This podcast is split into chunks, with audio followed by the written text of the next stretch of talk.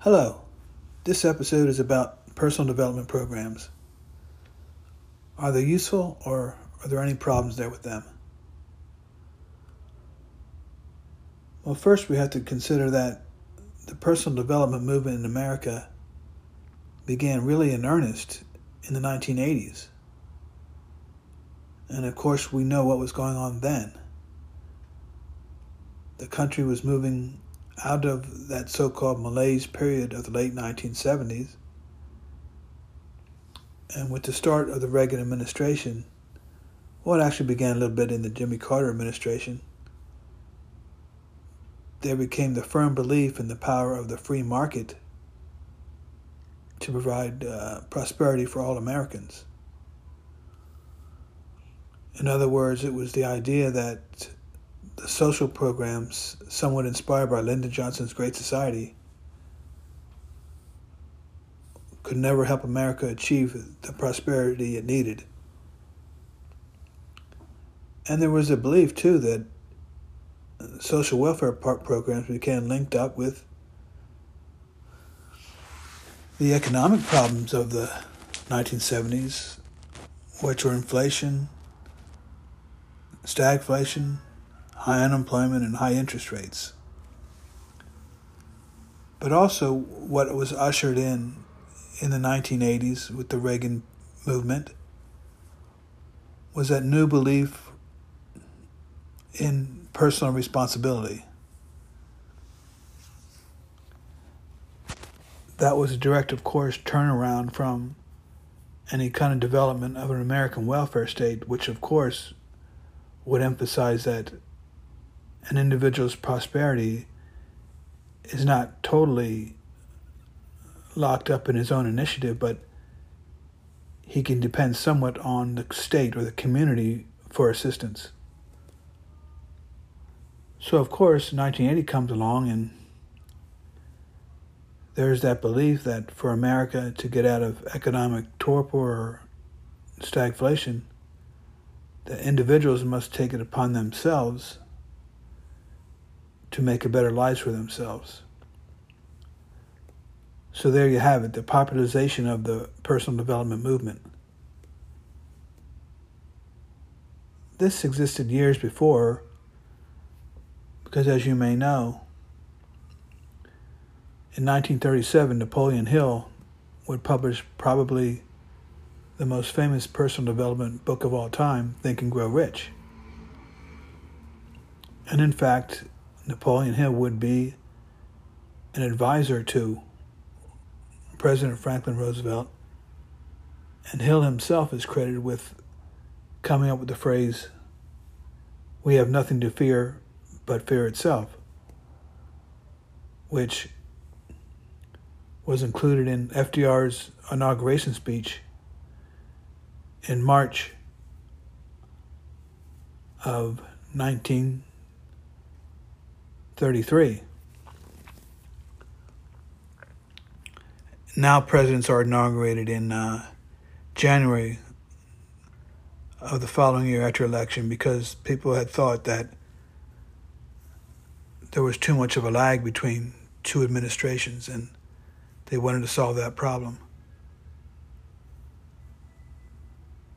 So, in other words, that personal development movement had been around at least as long as that and perhaps even before that with the New Thought movement and different kind of other ideas where the ideas of a person taking responsibility for his life and just trying to connect with the supposed unseen forces of the universe that can help an individual have a better life.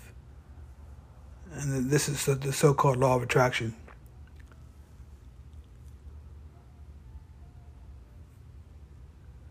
So, how effective are personal development programs and what do they preach and should we believe in them?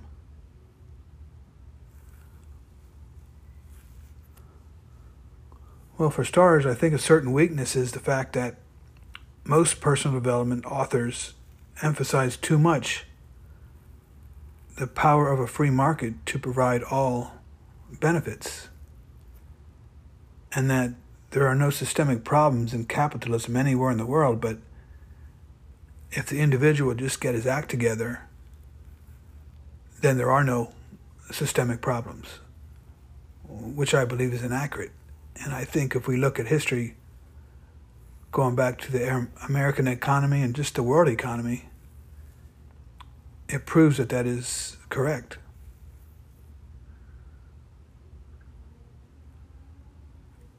So that is the principal weakness, which is also the probably the, biggest weakness of the American economic culture.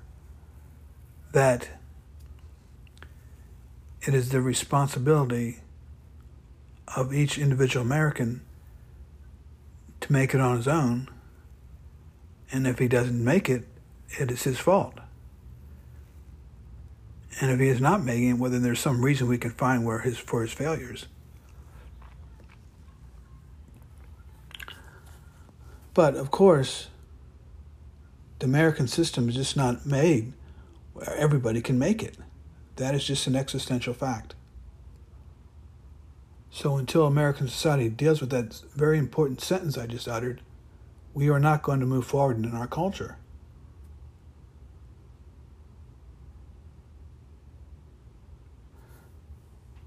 So that would be the principal mismotivation of the personal development movement that it's upon individuals to make it on their own in the American economy and culture.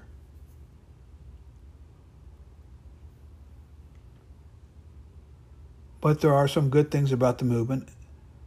You know, there's certain authors like uh, Nathaniel Branden, who wrote books about self esteem who, of course, you, you may not know this, but he was married and having an affair as a young man with the libertarian author Ayn Rand, author of Atlas Shrugged and others, a big critic of Franklin Roosevelt and the social welfare state.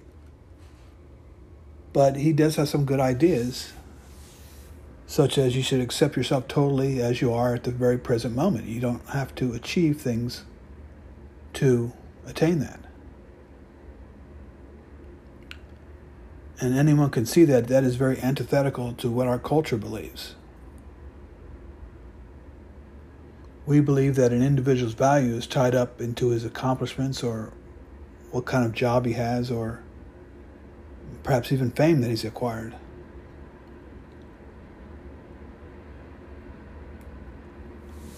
And so an idea such as that is very, very important.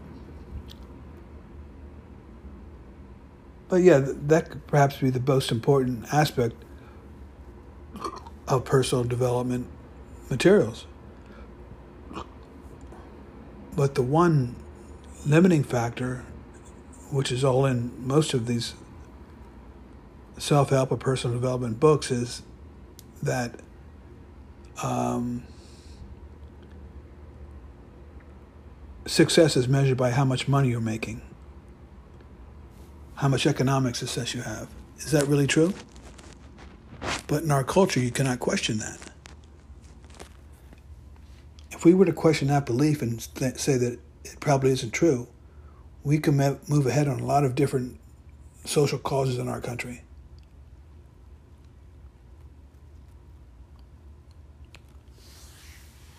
It would certainly take away our competitiveness.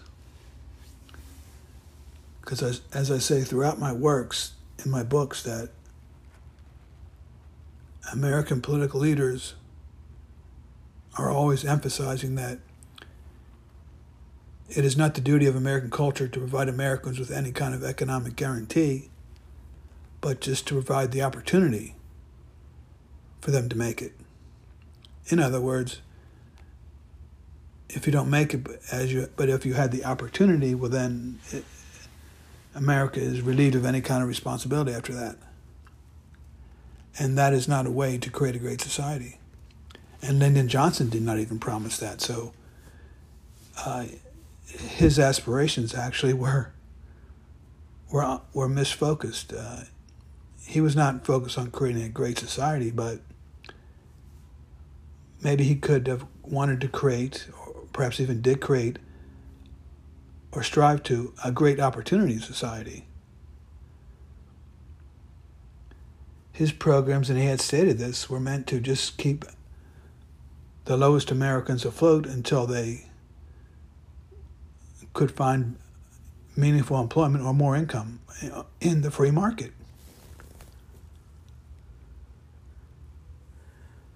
But that argument is very weak when, as I've noted earlier, there are just not good enough good jobs in America to go around for everybody. If everyone had a Harvard PhD, there still would not be good enough jobs for everybody. If everybody was qualified for the management position, who would be the workers? So you just have these kind of existential problems that Americans don't really analyze too deeply. Americans don't like to analyze too deeply, and in general, as we can see with this coronavirus recently, that demanded extreme rationalism and working from a goal from A to Z, and that just threw America society into cognitive dissonance. It just goes against our very culture of we let people out there play the game and uh, maybe even referee it once in a while. But in other words, we want to let the players play. And basically, our society is not going from A to Z. We do not really have an end in mind in our culture beyond the latest quarterly GDP numbers or the monthly unemployment figures. But we have to ask ourselves, and this has not really ever been asked, what kind of society are we trying to create here? What are our ultimate goals? It doesn't seem to be to provide prosperity for every American. It, it just seems that we believe we had to provide that opportunity for Americans to make it.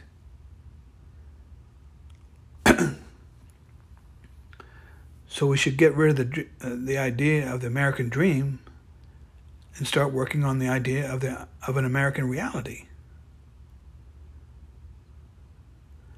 I mean, if this state of the nation or country was going on everywhere in the world, well, then we may have to accept it as just a rule of nature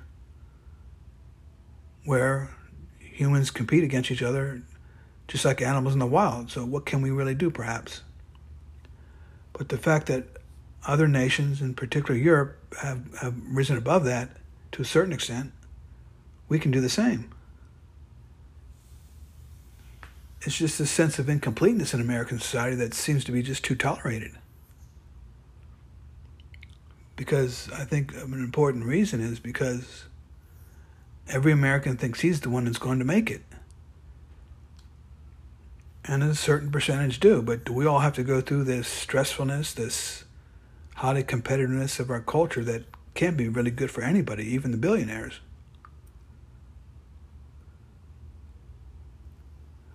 But the belief is that they're going to be better off without social programs welfare state because that would limit them. But the problem with that argument is that countries can have rich people but still have a strong welfare state. That would be example. France is one example. Even Germany.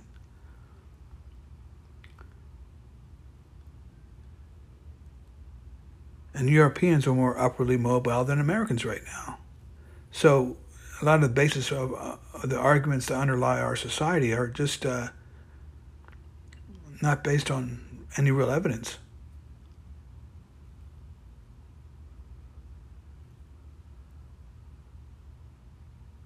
So that is the problem with the social development programs, getting back to the topic here, is that it places too much emphasis on an individual's responsibility. Plus, it just places too much value on making money or uh, an individual's bank account as establishing their value.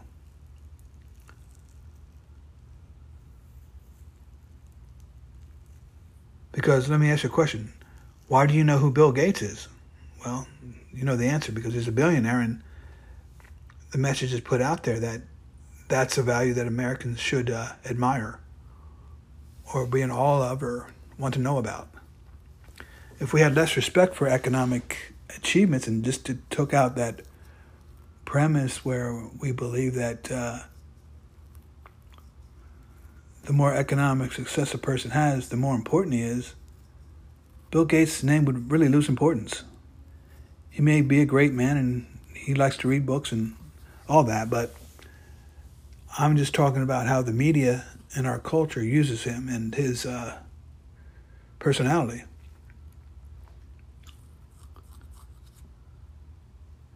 Just the idea that a, leader of a country is is important than his workers or an important person. Uh, uh, leaders of companies and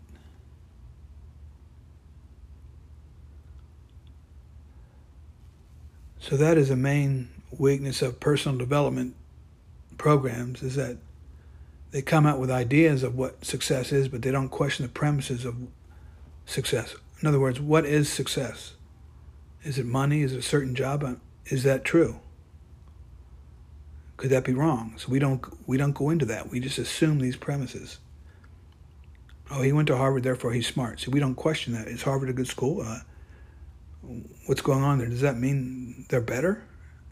Why? So so it doesn't it doesn't go into those certain problems. But yet again, personal development programs have benefits. If it can make you believe in yourself and uh, believe that you do not have, ironically, have to have money or a certain accomplishment to be just as good as anybody, then that's valuable. But too often they don't emphasize that. So thank you very much and thanks for listening. Hello, in this issue I'd like to talk about self acceptance and how that concept relates to American politics. Why is self acceptance so important? Well, for number one, in America, we are constantly getting messages that we are not all right or unless we have a certain job or a certain career to prove our value. And so what happens is the system tries to tell us that, or our whole culture, we are constantly asking, asking ourselves, am I good enough? Do I fit into the crowd? Am I meeting the standards that our culture sets for everyone? But, as I said in the last episode, the premises in our culture that are really driving this society are never really questioned. And the top premise in our culture is the more money you have, the more valuable of a person you are. And people tell you, well, never everybody doesn't believe that, or that's just your opinion, or everybody's different. Well, we all know that's not true. We all know that is the central message in our culture. That's why our society is obsessed with celebrities, uh, multi million dollar celebrities. In fact, that is what had given Donald Trump his start, and what probably still drives his appeal today.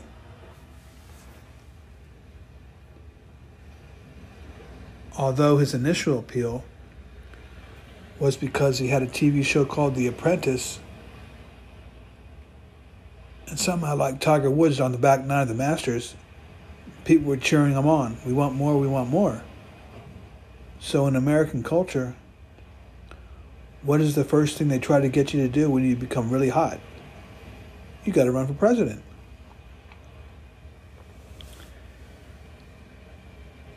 You can go way back to discover that phenomenon. This was seen fairly recently in the 1950s when Dwight Eisenhower was recruited by both major political parties in America to become the president. Mainly because he was seen as the leader of the victory of the Allied forces in Europe. And he, along with Donald Trump and George Washington, had never held elective office before assuming the presidency. But getting back to Donald Trump again, his whole personality really represents the ideal that our culture tries to put out to the culture in order really to encourage conformity and for people to be encouraged to always ask themselves, what does the crowd think? What does other people think? Am I meeting those standards? And that's how we become manipulated in America. Because if we perceive in ourselves that we are not meeting those kind of societal standards, we don't have to complain if there's some kind of inequities or injustices in our American culture or capitalist system. We will blame ourselves. And that, in a nutshell, is what drives American culture and why reform has been stopped. Because it, it just uh, goes back to the central belief that anybody can make it here, and if they're not making it, it's their fault. And statistics show that that just is not true. How many people cannot be trying this hard, or how many people can be wrong? Millions? It, it, it just stretches in credulity, credulity. But yet, that is what both major parties put out there.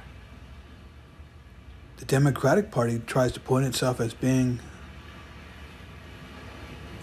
you know, for great values or for the little guy and all those kind of great values, but they are not really going far enough in in providing a vision which can drive America forward and provide a great American culture. So that's the importance of self acceptance. If a person has self acceptance outside of what the society says he should be, he becomes a person of power. Because he cannot be manipulated by uh, people he sees on TV, such as celebrities or politicians, saying, This is an example of uh, what success is. He does not have to listen to that stuff. He begins to think for himself. I remember back, this might have been 2014 there was a Speaker of the House called, uh, I forget his name now, but he said he's for a safety net as long as it doesn't become a hammock. Now, okay, he's a Speaker of the House. Does that mean it's right? Well, yeah, there's that strong pressure to believe whatever ever our elected leaders or just people they put on TV is true and accurate. But getting back to Donald Trump, the whole idea there was the 1980s when the Reagan administration came in and uh, the model ideal of the American citizen was the big businessman who made millions and traded companies and Carl Icahn was a big was a big icon then and J.R. Ewing from Dallas. I mean, it didn't matter if they were bad or not. Just the fact that they were making money, that was what qualified them in the American zeitgeist as being great or providing an ideal in our culture. Out was Alan Alda, the, the sensitive man from MASH, and in was Larry Hagman and J.R. Ewing of Dallas the Reagan administration was that stark of a contrast from not only the Nixon years, but even the Carter years.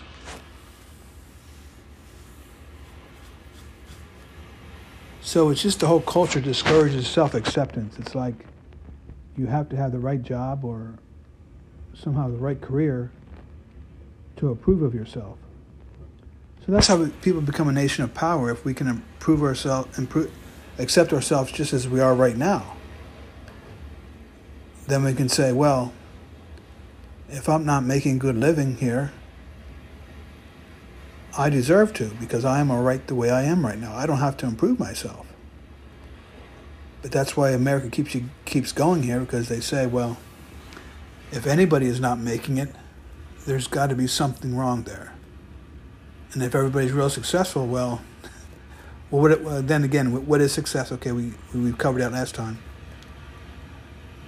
But if someone is successful according to what American society tries to put out there, in other words, money, title, fame, they've got to be doing everything right. Okay, and we as an individuals have to get beyond that and question that. Is that really true? What if it was the case that nobody can ever be better than anybody else, no matter what they do? And that, when we take that stance as a culture, that is where our welfare state can begin.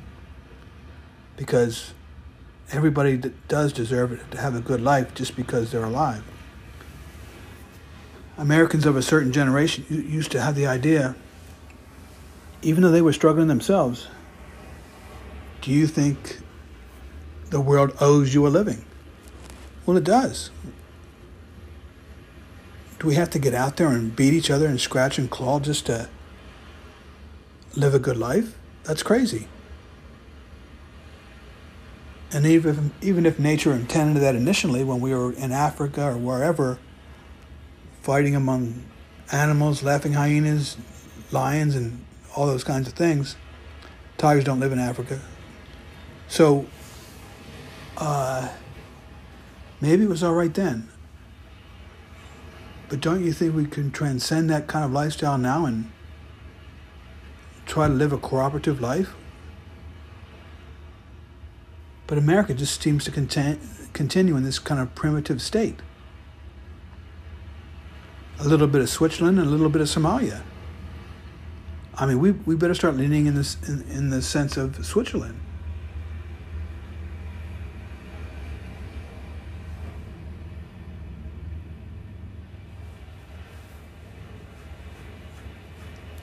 So really, to move ahead, this has got to not come from politicians it has to be a cultural movement where people accept themselves the way they are and demand rights out of that mindset. It first starts like a, like a sporting event, looking at an NBA game and just saying, it's really meaningless who wins that game.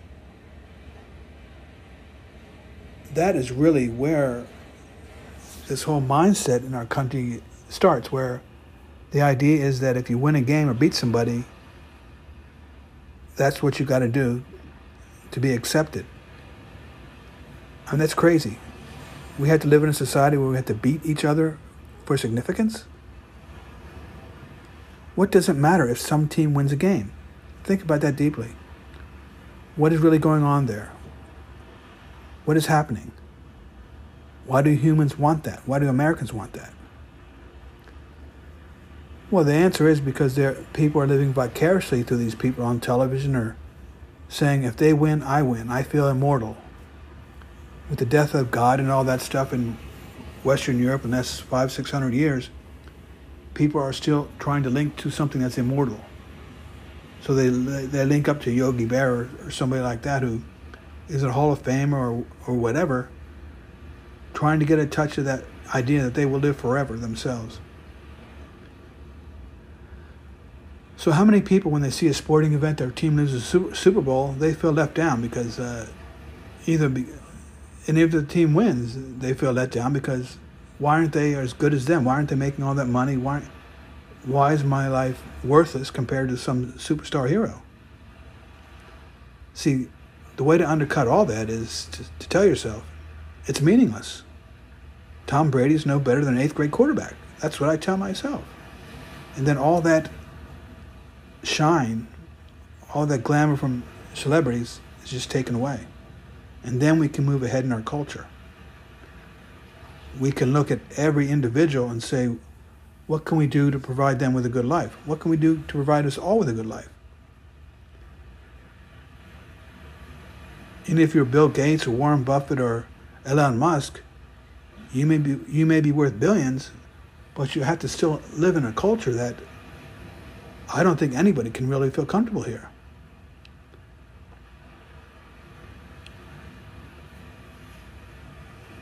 I don't see no reason why we can't design a society built on love and cooperation and and the goal of providing a good life for everybody. It can be done. The Europeans are doing it to a significant, to a significant degree in other nations. And I've said this before in my other podcasts this kind of competitive attitude is a very strong factor in the violence that we have in our nation right now. You got to believe that many of these individuals and other people that are frustrated would be feeling better if they didn't think it was life or death whether they survived or not, whether they made it economically. That kind of attitude is driving a lot of severe, bad situations in our country from ghettos, bad health outcomes, obesity. Uh, so, why is it we have this attitude that winning is the best way to run a society? But that is a premise that we don't question. Remember what I said? We have to question the premises that people just don't question here. As I mentioned that last episode, what college did you go to? Yale, they say. And people just don't. they say, Did you really go? And they don't question whether it's good or not. You know, whether any college. So that is why I'm in the presidential race because I'm trying to get this out into our culture that, number one, the president doesn't have all this power, the American president. And for us to put all this hope in one man or one office and then become frustrated four years later when, of course, those, those needs aren't met, we have to understand that our focus is misplaced. This has to be a cultural movement. The politicians are always last to know about things. So we have to get out there the idea of self acceptance people to be rebels enough to believe that they can accept, accept themselves outside of what the culture tells them they are. Because the problem is that people don't accept themselves, and when they have a bad job or face economic difficulties, they blame themselves, which isn't the case. America has serious systemic economic problems that are never addressed just just a simple one of always being subject to booms and busts. And candidly, Europeans are subject to that thing, same thing as well. so there's got to be a way to develop an economic system going ahead in the future that takes away these booms and busts. We can tolerate a lower GDP number for more stability. But thank you for listening. Goodbye. What is my domestic policy as a presidential candidate? Well, first and foremost, it is to develop America's welfare state. And when I say welfare state, I do not mean just the poorest Americans, but helping all Americans achieve a better life on all economic levels. For example, in Europe, child care assistance is available to not just the poorest, which sometimes is available to Americans, but to, but to Europeans of all economic classes. There's no reason that America cannot have that done here. Another principle would be to establish in America a guaranteed minimum income.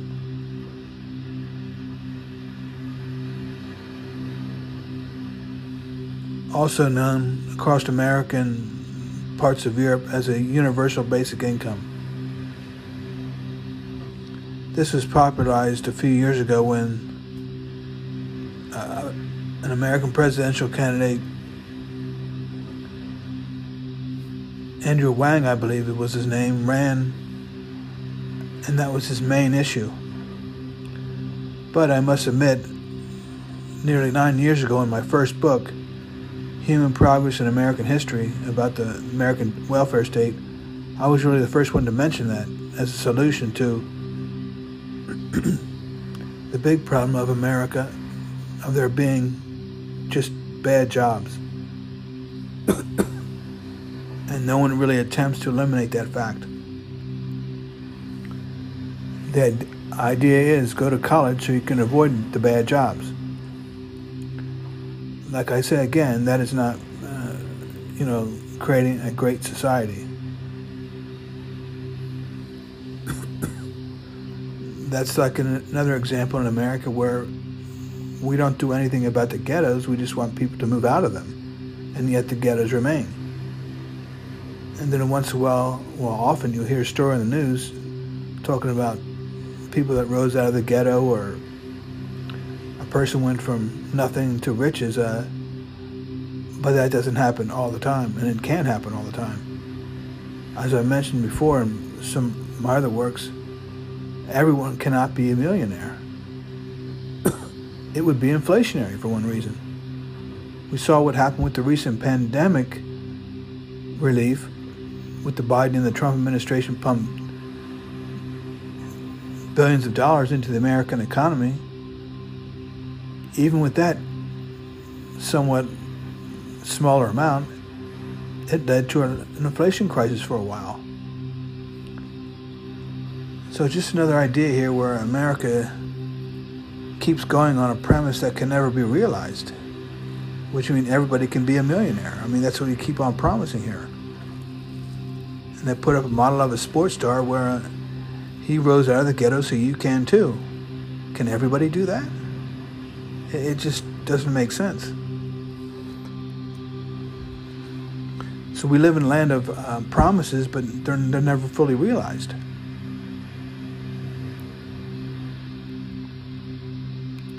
And do we have to make all of our lives just based upon economics, where struggling or, or making it economically is the only measure of a quality of life? That's crazy. Why can't we just relax and enjoy our life?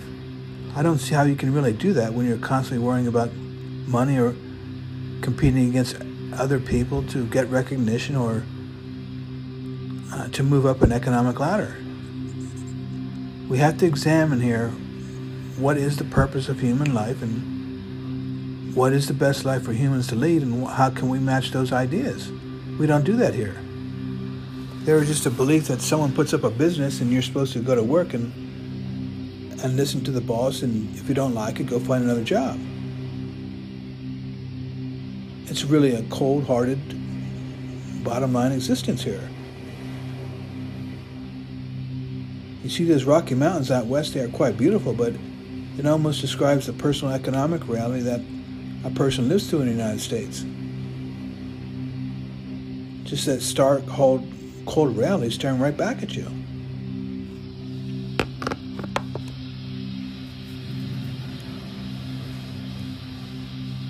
So we just have to take away this idea that for me to live a better life, I have got to outdo other people. I'm just watching or listening to a little bit of the Laker and Warriors game tonight in basketball in the NBA. And what's the idea there? One team's going to win, and I mean, what does that really mean? But it's just a metaphor for the whole society where you're supposed to get out there, find an opponent, and beat them, and then you've accomplished something. Uh, what, what, how does that do everybody any good? You know, this is the kind of stuff that is never deeply examined in our culture. Is it healthy? I don't think so. It, it has led to one of the most violent cultures in the world that is not at war. And perhaps sometimes, in a way, we are at war constantly here.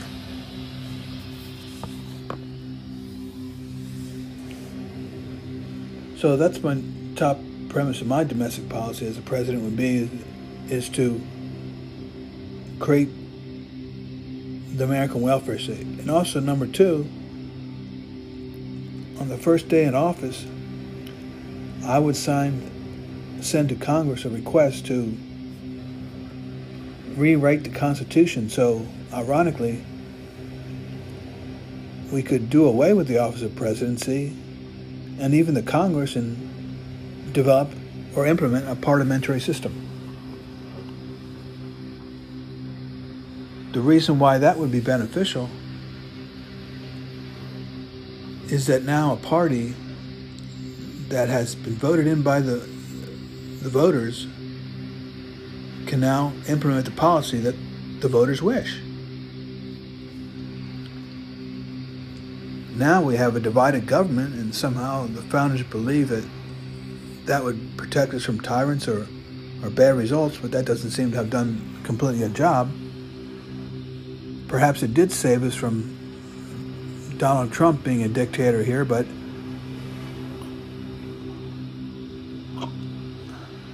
actually what stopped Mr. Trump were senators in his own party and judges stopped him when he tried to create draconian immigration laws. So I have some respect to the founders because of that. But what also it does prevent is that if, if a society wants to do something, it can't here. It's, it's greatly impeded. And also in a parliamentary system, you have what is called a vote of no confidence. If the prime minister, which is actually the leader of the, the party of the parliament, the executive, cannot perform, there there can be a vote and there have to be new elections. I mean, that could have solved the job George W. Bush problem a while ago, and also the Donald Trump problem. So, I think a major problem we have philosophically and intellectually in America is that we believe that the American founders were just ultimate geniuses and made no mistakes in constructing the Constitution. and that is just not accurate. As I write about in my books, the American Constitution is actually a limiting document because it does not spell out in any real way what kind of society America should be working towards. It just abets this American naturalism where, you know, the strongest are supposed to come out on top. I mean, uh, it was written nearly 100 years before Darwin's theory of evolution came out, but yet it expresses many of those sentiments sentiments where the founders believe that human life is not to be fair because human beings they as they saw as flawed human as flawed creatures. Well, I don't see how they can be flawed because if they respect the creator it's really the only thing we've got until we start genetic engineering and and perhaps turning into part computers or part uh, cybernetic beings ourselves.